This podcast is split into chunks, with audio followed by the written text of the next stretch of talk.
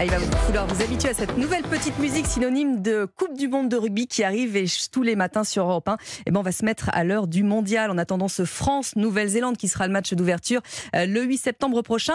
Tous les samedis matins dans Europe 1 Matin Week-end, on va vous faire euh, découvrir un métier autour de la Coupe du Monde de rugby. Aujourd'hui, gros plan sur celui de directeur de site, directrice plus précisément avec Caroline Califano parce qu'elle gère le stade Vélodrome qui va accueillir six rencontres, une de l'équipe de France et deux quarts de finale. Stéphane Buriat.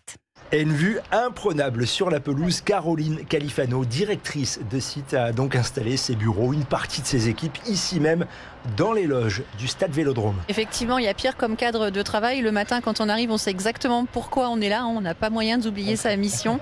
C'est extrêmement, euh, extrêmement concret. Ça nous permet de pouvoir continuer à travailler à la fois de manière confortable et aussi de manière la plus efficace possible, puisqu'aujourd'hui, l'ensemble des équipes qui sont présentes directement dans le stade sont là parce qu'elles ont vraiment des missions qui concernent l'ensemble des aménagements et des projets qui vont euh, bah, se dérouler euh, in stadia euh, pendant l'événement. Alors votre mission de directrice de site au stade Vélodrome, Caroline Califanos, c'est un peu un travail de chef d'orchestre. Exactement, puisqu'on a énormément de sujets aujourd'hui qu'on traite. Là, rien qu'au bureau, vous allez retrouver tout le pôle de la sécurité, des accréditations. Vous allez aussi avoir le stadium manager qui est présent, toute la partie logistique également, les camps de base. Donc aujourd'hui, c'est une équipe qui grossit. Et oui, le rôle du directeur de site, c'est clairement d'être le chef d'orchestre de tous ces pôles opérationnels. Alors parmi la multitude de choses hein, que vous avez à, gérer, Caroline Califano, euh, en tant que directrice hein, de site pour la, Coupe du Monde de rugby, eh bien, euh, il y a ces, alternances, hein, car le vélodrome, durant cette période, ça sera euh, du football, bien sûr, mais aussi une messe papale. Effectivement, alors déjà le vélodrome est plus connu pour le football que le rugby au démarrage. Alors une alternance, c'est quoi? C'est tout simplement un match de football, ou voire une, une messe religieuse, puisque le pape nous fait aussi l'honneur de venir pendant l'événement. Donc mais pour nous, c'est effectivement un peu plus d'organisation, un peu plus de challenge. Donc c'est euh, des aménagements qu'on va euh, monter ou redémonter. Euh, le rugby, par exemple, a la particularité de ne pas sectoriser le stade, alors que quand on fait un match de football, on sectorise en fonction des différents supporters. Effectivement, des états des lieux qu'on fait avant, après. Donc c'est un peu de travail en plus, mais on est prêt. Le rugby, vous personnellement, dans votre vie, au-delà du travail, il y, a, une passion, quelque chose